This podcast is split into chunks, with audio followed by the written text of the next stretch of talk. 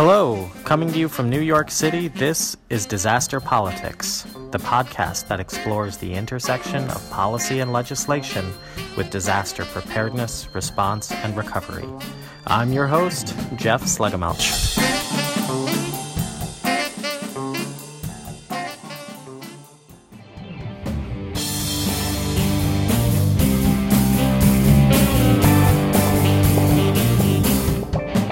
Right, thanks for joining us here on Disaster Politics Podcast. Great to reconnect. I know it's been a while since we dropped an episode, but we've got a really good one today.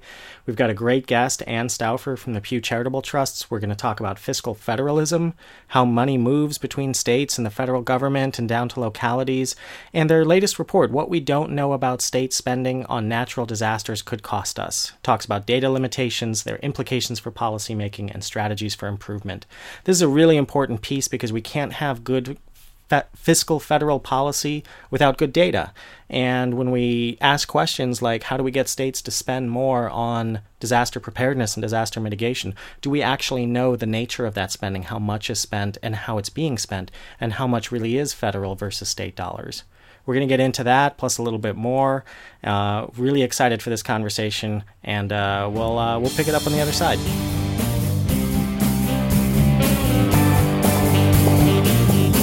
Today I'm joined by Anne Stauffer, who directs the Pew Charitable Trust's work on fiscal federalism and broadband research. With regard to fiscal federalism, she oversees the research and impact of federal tax on spending changes on states and directs efforts to engage policymakers in discussions on this critical relationship. Um, prior to joining Pew, she was an assistant division director in the New Mexico Department of Finance and Administration's Budget Division. Before that, she worked at the Office of Management and Budget in Washington and has also worked with the National Telecommunications and Information Ad- Administration, um, and also a nonprofit organization that served survivors of war. She holds her bachelor's degree in international relations from Brown and master's in business administration from the University of North Carolina. Anne, thanks so much for joining us today. Yeah, Jeff, thanks. I'm glad to be here and I appreciate your interest in our work.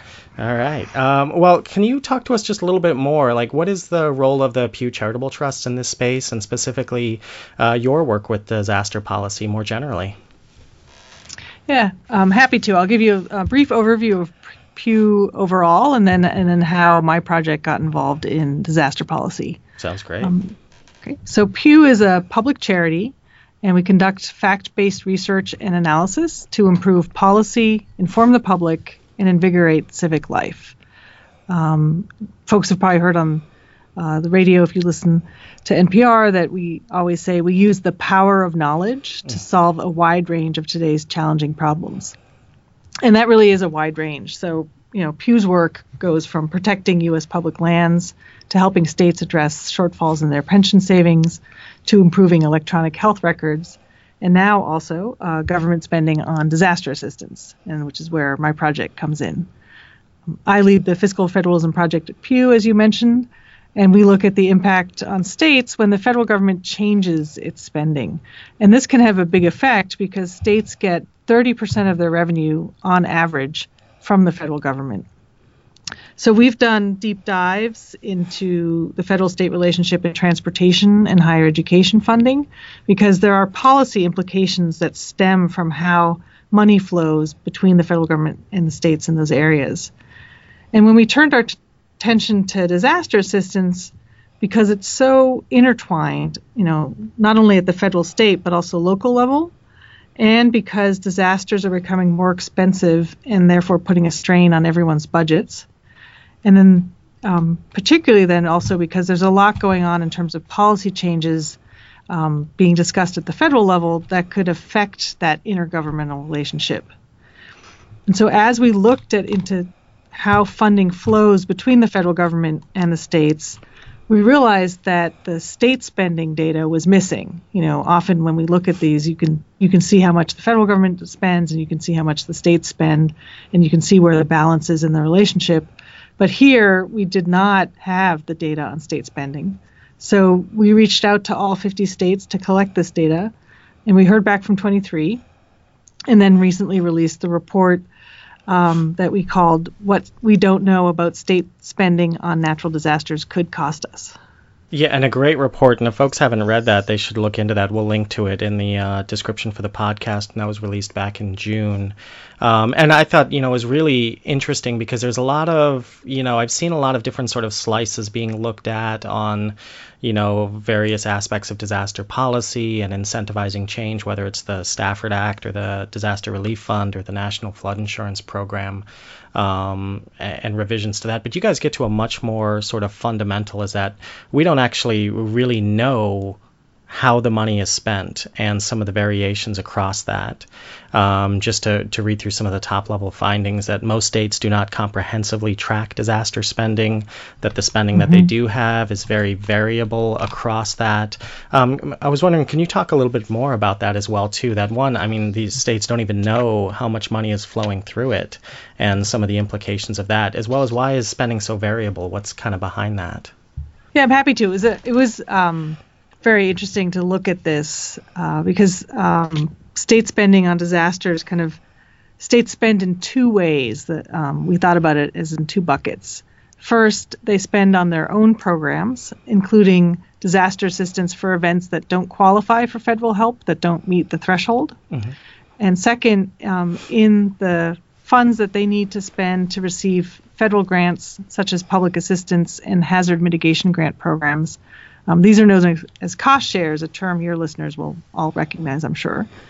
Um, so we looked at those two uh, types of spending, and what we saw from the data we received back from the states is that spending can really vary. Um, for example, in in looking at state-owned spending versus cost share spending, for the five-year period that we got data, 93% um, of Delaware spending was on their own state-level programs Mm-hmm. While in Wyoming, everything they spent was for federal cost shares. And of course, one of the some of the things that drive variation in state spending is, of course, whether they've had a recent disaster or not, too. So there's, you know, the, there are lots of reasons for variation. Um, but it also can vary depending on the type of programs that they decide to run at the state level. So state spending can vary by type of program. Some states have public assistance programs that mirror FEMA's, and we found that um, Arizona reported spending 11 million on such a program, and Wisconsin spent 5 million. And others have individual assistance programs that are similar to FEMA's. And in that period, Arkansas and Ohio reported each spending a, a million on such programs. And then we particularly also were interested in um, mitigation programs, the ones, you know, programs that can, um, you know, are designed to reduce the cost or the impact and damage of the next disaster. And so we found that Iowa spent 49 million and North Dakota spent 226 million for flood control. Mm-hmm. And Oregon spent about 36 million for earthquake retrofits during this time. And then finally, goes to show how much variation there can be, we found that states vary in how much they split cost shares related to federal programs with local governments. So some states pay all of the federal cost share, some states split it with the locals and in different um, variations, even there. And some states pass the entire cost on to local governments. Sorry, so this is the disaster relief fund. The federal government pays 70% for the response and the, the recovery efforts, but the other 30% the state has to pay. And then it's up to the state to decide how much the locals pay or if they just cover it all. Is that, that's the number you're referring to, right? Yeah, the cost share is really, um, there are actually several programs where that require the um, states to pay a share and the uh, federal government pays um, the share. And the some of the most well-known ones are the 75-25 split for a lot of the FEMA grants. Mm-hmm. Um, there are federal programs that have different splits, but um, 75-25 is the one most people use and talk about. Um, and the reason we actually looked at that is because, as one parts of the many ways that state spending varies, is that um, there if there you know decisions to change anything about the cost share because states split it differently with local governments that will actually have different impacts on different states.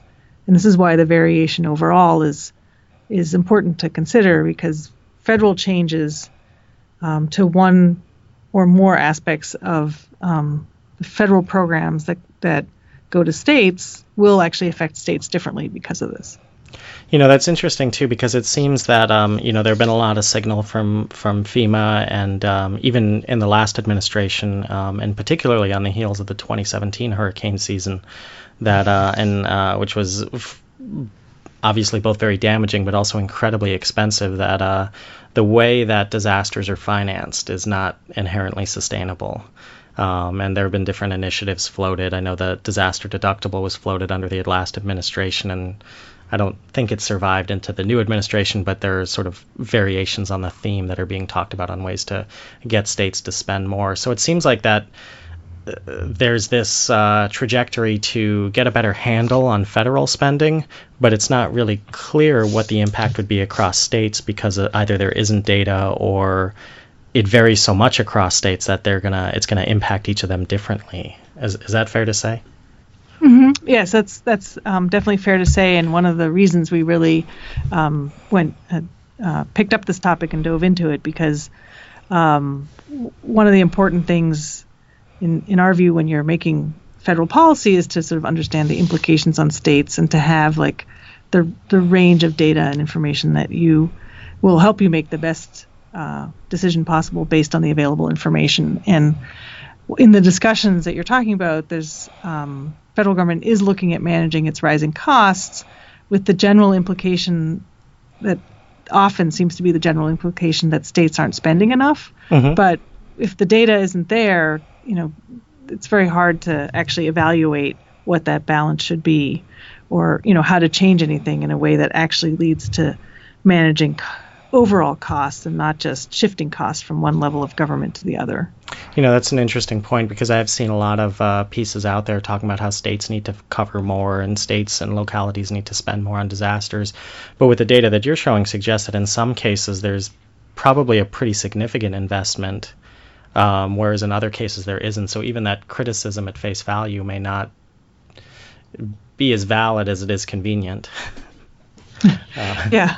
Yeah. yeah, and we think this is actually why um, it's important for states uh, to really consider um, to to track this information on a comprehensive basis because that will help them in discussions with the federal government about the um, next steps or any policy changes and and how to manage their manage the costs at both levels. Um, and and so this is why we actually um, say that this should collecting state data should really be a priority for the federal and state levels. Um, while states, they kind of generally know what they're spending in terms of federal cost shares because it's required for federal reporting purposes. They don't always track their spending on state level disasters, and particularly the spending by all agencies involved. And I think um, we've talked about like one state actually um, reported to us up to 12 agencies spending, you know, on disaster mm-hmm. um, and in fact on all phases of disasters. So there's not only the comprehensiveness of state data is not only just the number of agencies involved, but also all phases. You know, preparedness, mitigation, response, and recovery. Um, and then if you think about the the what disasters entail, you know, it's not just the emergency management department involved, but there's transportation and department, the environment department, the health department, um, and that's actually the spending that isn't really tracked, but is is important and is um, definitely part of the costs of, of uh, disasters and the investments that states are making right now. You know, that's another, um, I think, important point because a lot of times uh, folks in this field, you know, when they think about disaster spending, they're thinking the Emergency Management Agency and the money from FEMA and maybe some of the public health spending from HHS on the, the bioterrorism grants. But there's a, a tremendous amount spent, uh, whether at the state or federal, in, as you mentioned, environmental protection, transportation. Um, actually, we've been learning on some work we're doing on a grant um, that uh, Department of Agriculture has a number of different programs, most of which are independent of a Stafford Act declaration or, or a FEMA involved response for these sort of long term uh, sort of drought or um, crop failures and things like that that are uh, disaster specific but not you know usually thought of under the, the paradigm of disaster response and emergency management. Yeah, actually, as you pointed out, it's really a complicated picture because there's so many wide ranging and diverse needs during and after disaster, and the tail of recovery can be really long. Um, and so, as you pointed out on the federal level, it's it's equally complex in terms of um, actually the Government Accountability Office was um, charged to do a study to try to get a handle on what the federal government is spending. And so they um, did a study. They looked at the national planning frameworks, you know, that, that mm-hmm. are used at the national level, and identified 17 major departments and agencies. And um, but if you look at the funding that agencies get from through the uh, disaster relief fund, it can be actually more than 30 agencies. So there really is a very complex picture. And as you noted, of course, the most obvious is FEMA, but then we found um, there's the Department of Defense with the Army Corps. You know, transportation helps with evacuations and rebuilding uh-huh. roads. If people talk a lot about the Housing and Urban Development's Community Development Block Grant, uh-huh. which really is there for the long-term restoration of infrastructure and housing. And then, as you pointed out, the Department of Agriculture actually is the second largest provider of federal disaster assistance uh-huh. to help with farm losses and all aspects, um, and is not often talked about. So there really is um, a, a lot of uh, resources and and uh, programs at the federal level that also get involved. And until the GAO study, the federal government didn't really have a good handle on how much it spends on disasters. Um, yeah, I'll try and dig up and link uh, to the podcast as well too. There was a Congressional Research Service uh, report that I read that first opened my eyes to the agricultural programs and how significant they are and and how many different kinds there are. And this was just one agency, you know, um, other than FEMA, yeah, the Department of Commerce is getting more involved with economic recovery. So so it sounds like then when we're you know thinking about good federal policy, as you mentioned, it should be data driven, and the data just isn't there to really say definitively what states are spending and what they aren't spending, and, and what's the right mix and the most effective. Um, so, based on kind of what you guys have seen uh, in your research on this, uh, what are some of the changes? What could actually lead to better data on this? Is it a, a federal issue? Is it a state issue? Um, is it something that can be baked into the grants, or um, how do we uh, how do we fix it, and um, can we do it quickly?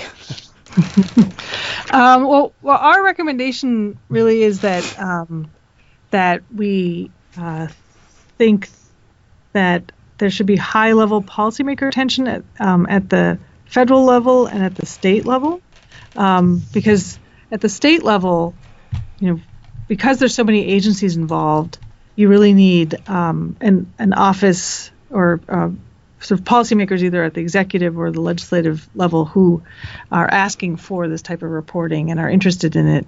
And we actually have a um, great example there where with the state of Ohio, where we were working with them during um, the research and the filling out of the spending survey, the Emergency Management Agency connected with their state Office of Budget and Management to um, talk about develop, developing a better tracking system um, and they then sort of looked at how to do that and piloted it during a um, flood event uh, this earlier this year, and now have sort of instituted a policy that when the state's emergency operations center is activated, that the all the um, agencies that are involved in that then use a certain code to track their disaster spending. Mm-hmm. So there's um, in our way at least one state showing that um, this is possible and can be done. Um, it just requires a commitment and obviously multi-agent agency commitment. Um, and um, we're hopefully going to be talking to other states about, you know, Ohio's example and how they can think through their tracking.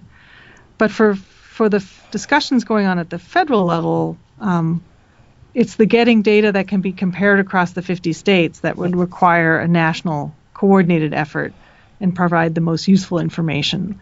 Um, so that's why we're recommending that sort of federal policymakers also think about this and how to how to um, structure some way to to get this information.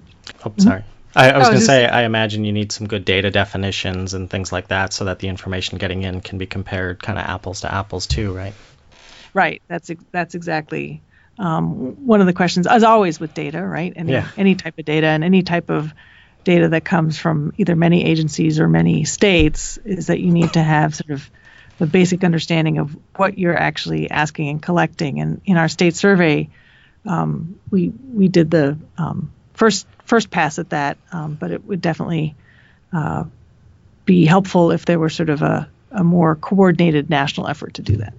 Hey, and you mentioned of the 50 states, you got data back from 23. Is there anything that worries you, sort of in that unknown um, 27 uh, that uh, uh, could significantly change what you're looking at? I mean, uh, uh, assuming a similar, I mean, I guess it we'd assume a similar level of variance across them, but any uh, any concerns about that? I wouldn't say concerns more as questions. Obviously, mm-hmm. I mean, I think it's really interesting to know we had um, we had 23 states respond, and it was a varying level of completeness and comprehensiveness, again, because of the challenge of collecting this data. And I think um, the more data you have and the more you hear from different states, the more you can learn how they're handling and managing this and all the different sort of programs that they have or, or investments they're making in disaster uh, response and recovery, but also preparedness and mitigation. So I don't think I have concerns. I think my concern is that we don't have this data, and therefore we're really missing out on understanding what states are doing and how that can feed into the larger discussion about managing costs of disasters going forward, um, with with everyone making an effort to try to get a handle on this. Yeah, and uh, one thing I've learned too is either an inability or an unwillingness to answer a question also is usually indicative of a a challenge in getting the data and understanding the question and, and not to read into why people did or didn't do it. But uh, um, I thought that I found that interesting as well too. That it, um, it probably speaks to uh, a, a large workload just to be able to answer the question as well too. Actually, I was just going to say, right, because it's indicative. One of the things, of course, is we were asking the emergency managers to collect this, and some states were just in the midst of responding to a disaster at that time. So um, while they were interested and saw the value and understood why um, they should they collect, try to collect this and, and make the case and show their investment level, they just didn't have the capacity and, and person power to do it at the time. All so. right, we'll, we'll give them a pass this round, but next round they better show up. all right. Um, no, all, all joking aside. So, uh, you know, what does this mean for cost sharing? I mean, it does seem, um, and, and I may be wrong and often am, on things, but um, it, it, feels like this is really at a breaking point with federal spending. I mean, we've had multiple, um, uh, uh, what do you call it, emergency appropriations through Congress just to cover the costs of the um, disaster relief fund and other supplementals into the various agencies in the disaster recovery. We um, uh, we're seeing the National Flood Insurance Program sort of having to get re-up to get uh, to just to be made solvent, and uh, on sort of a continuing resolution sort of moving down. So it seems like that that this is all sort of percolating to a boil in terms of how much the federal government can spend on these things. Um, it, it, do you see like a breaking point down the road? Are there a lot of signals here that, that this is going to change sooner rather than later? That that at the federal level they're gonna they're gonna say, look, we can't do this anymore. Um, or do you think there's more time for this? Or what are your thoughts on what the future holds for kind of the current model of cost sharing? Yeah, um, as, as you've talked about, I, the federal government really is seeing its costs increase. And so, one of the data points we've looked at is that eight of the most expensive years for FEMA's public assistance program were in the um, most recent decade from 2007 to 2016. So, there, I think there is this sort of growing interest in managing this. There have been a lot of proposals over the years, um, but I think uh, recently there's been an uptick in discussions, and of course, um, I don't have one of the quotes in front of me right now, but the FEMA administrator Brock Long has been actively talking about, you know, how to um, how to of rethink the federal state local relationship in spending, um, and that's why you know we wanted to make sure there there was state data on spending. Um, there have been ongoing discussions over time about increasing the threshold for a federal disaster declaration. Hmm. You know, the amount that of estimated damages a state has to incur before it would be eligible for federal assistance. Um, and this can, you know, mostly uh, states are concerned about this because it could end up with them shouldering more of the costs before the federal government steps in. Mm-hmm. And a version of this um, was in the form of the public assistance deductible that you mentioned earlier, that would have operated similarly similarly to like a car insurance deductible where states would have had to spend a certain amount before they received federal assistance. Um, that proposal now seems to be dormant, but we saw the question of changing the threshold come up most recently during a debate in Congress earlier this summer over the Disaster Recovery Reform Act. Um, But what we're also seeing is the federal government looking at uh, mitigation as uh, um, not only on the federal level, but as something they want to provide incentives for at the state level to sort of re- look at managing the costs of future disasters. And so we've seen kind of there have been proposals to provide incentives. Um, the most one of them uh, was an, was enacted in the bipartisan budget agreement in earlier this year mm-hmm. that uh, would allow the president um, to increase authorize FEMA to increase the federal share of uh, disaster uh, support from 75% to 85% um, based on how much a state has invested in mitigation um, prior, you know, prior to the event. And then there is a bill in Congress that would increase the federal cost share for states that have invested in their own in individual assistance programs. Um, there's something FEMA is is uh, has launched what they've called a mitigation investment moonshot, mm-hmm. which wants wants to quadruple mitigation spending across all sectors. So I think there's there are several things going on, but I think one of the um, you know, promising ones is this focus on mitigation. Have any of these initiatives actually um, work their way into law? You mentioned the bipartisan budget agreement. Um, ha- has any of that actually found its way into public law? Or are they right now just sort of um, very serious discussions that, that are on a trajectory for that? The um, bipartisan budget agreement is, is definitely law. So that was enacted in the beginning of this year. Um, it was a larger agreement to set the spending levels for the overall government for this year and next. Um, but in that was that um, that provision which allows the um, FEMA to increase the cost share from 75 to 85 as a reward for uh, state investments in mitigation. Um, the other ones, the disaster reform, disaster recovery reform act, are still under consideration. So, so it seems like there's a general theme across all of these, whether they're dormant or active discussions, and whether it's the disaster deductible or in the form of um, increasing the federal share, is that uh, is to try to incentivize preparedness and mitigation funding from non-federal dollars, right?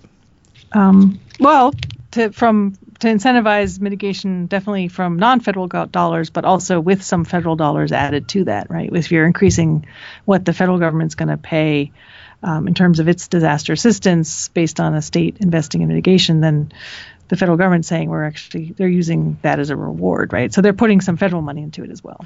Oh, right, right, right. So for the um, yeah, yeah. the federal shares of the the pre-disaster. Yeah. Yeah. So, um, so I guess in terms of this as as well too. I mean, being at a university, working with a lot of students and people in emergency management, a lot of folks or who are prospective future FEMA directors and, and emergency management directors.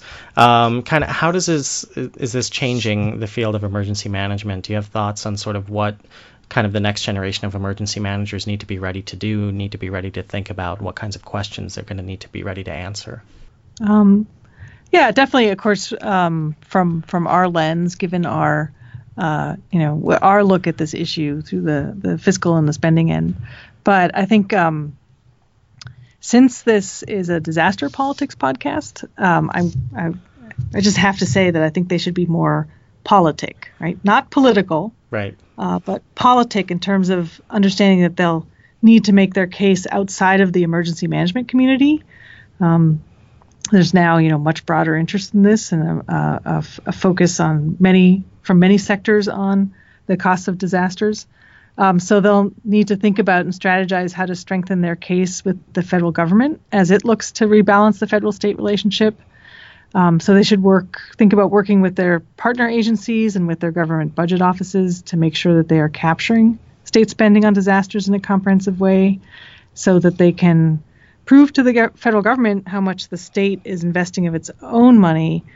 But also, um, another benefit of doing this is it uh, allows them to get a more complete sense of what money is going out the door, which could then help them work within the state and within their part with their partner agencies to make more strategic decisions about investing, you know, in cost-saving mitigation activities or you know reallocating as as uh, where it would be most effective. Um, we always say um, budget budget people uh, like like like I've I am and emergency managers know that you can't manage what you don't track. Mm-hmm. And emergency managers track lots of things, right? They track the trajectory of storms, they track supplies, they track damage assessments. Um, and to really understand the full scope of disasters, they really um, should ensure that their state is also comprehensively tracking spending and, and able to tell the story of what states are are doing uh, in in this in this space and in this field to um, their investments that they make and the and the ways they're trying to manage costs. Yeah, and you know, on the I've done a lot of my work on the public health side and with the public health preparedness grants, and I remember just the uh, the, the grant programs that we re- really relied upon, and, and the field continues to rely upon, just getting cut dramatically um, a number of years ago. And part of the big reason for that was they were asked, you know, really hard questions by Congress. What, how much more prepared are we as a result of this? Where is our investment going? And the inability to measure that, the inability to track that and articulate that, I think was one of what was probably many different reasons for you know cutting those two programs, the public health emergency preparedness by about 30%, the hospital preparedness by 50%. Uh, we've seen similar cuts on the preparedness side as well too for FEMA grants, but um, but also recognizing I think there's a larger recognition that it's not something that the federal government can grant its way into preparedness, but requires you know investments that, that go beyond the federal sector. So I, I, think just a just an excellent point that that accounting and finance really needs to be part of the emergency management curriculum if it isn't already. um, yeah. Yeah, it's definitely it's definitely part of the overall um, story and case that um, that you make for for and, and, and showing you know what the value of these investments are. I think that's I think you make a very good uh, point for that because there's so many competing um, priorities and so many competing issues. And what we talk about is that um, disasters are often episodic.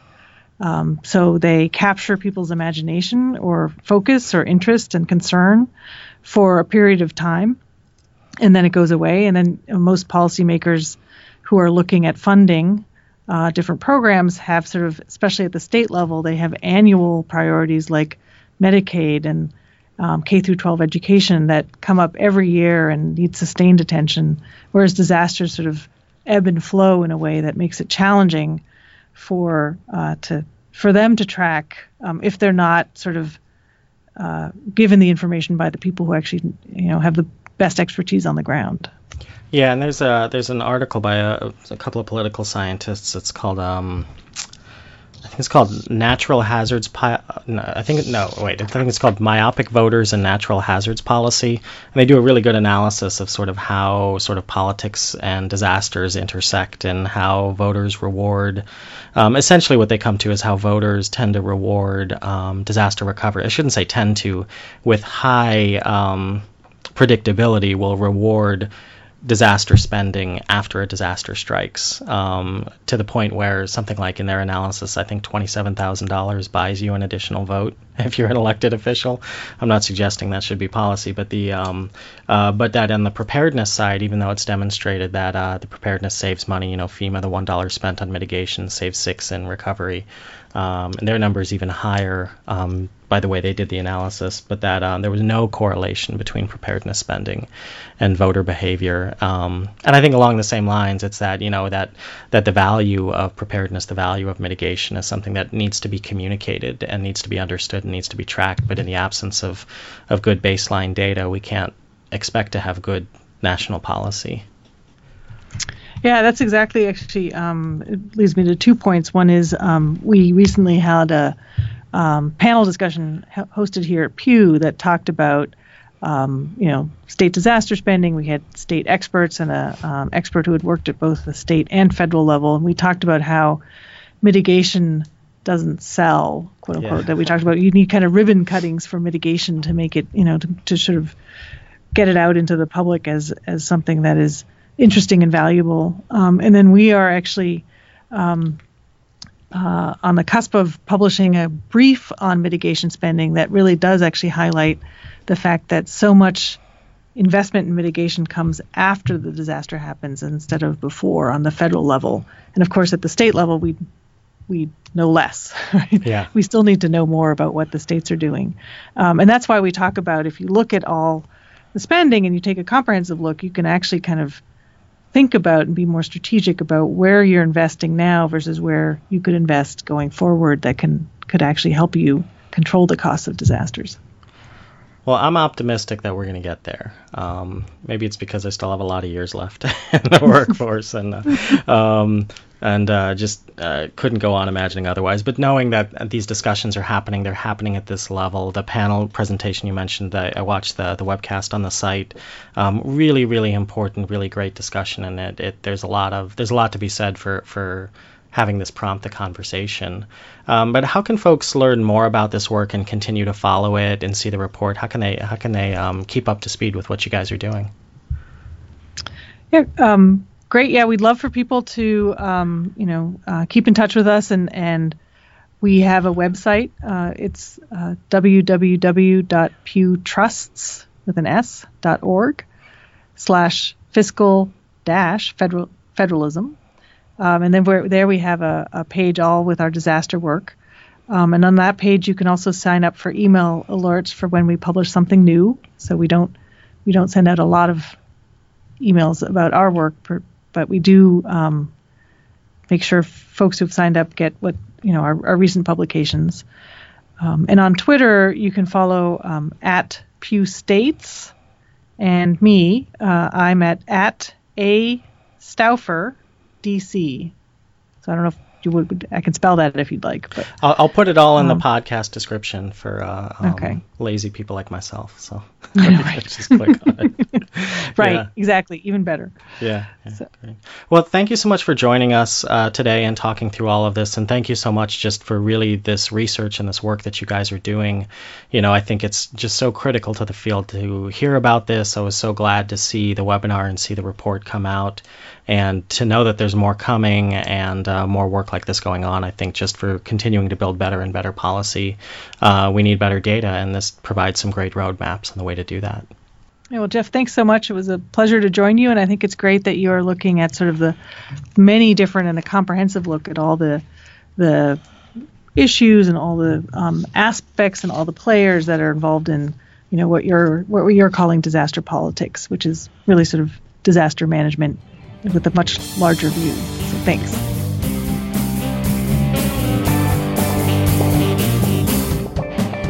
All right, that does it for today's episode of Disaster Politics Podcast. Special thank you to Anne Stauffer and the Pew Charitable Trusts and the team there working on fiscal federal policy. And really excited to see what's coming out in these uh, forthcoming reports and definitely going to keep an eye on that. If you like what we're doing here on Disaster Politics Podcast, uh, you know, uh, give us a shout out. Uh, find us on Twitter. We're at Disaster Politic. Give us a five star rating on iTunes or wherever you download this fine podcast. It helps others discover the show. If you want to be a guest on the show, if you want to just keep the conversation going in a little less public forum, you can send us an email. We're disasterpoliticspodcast at gmail.com. Thanks again for joining. Hopefully, it won't be a few months before the next one, but in either case, whatever you're doing, stay safe out there.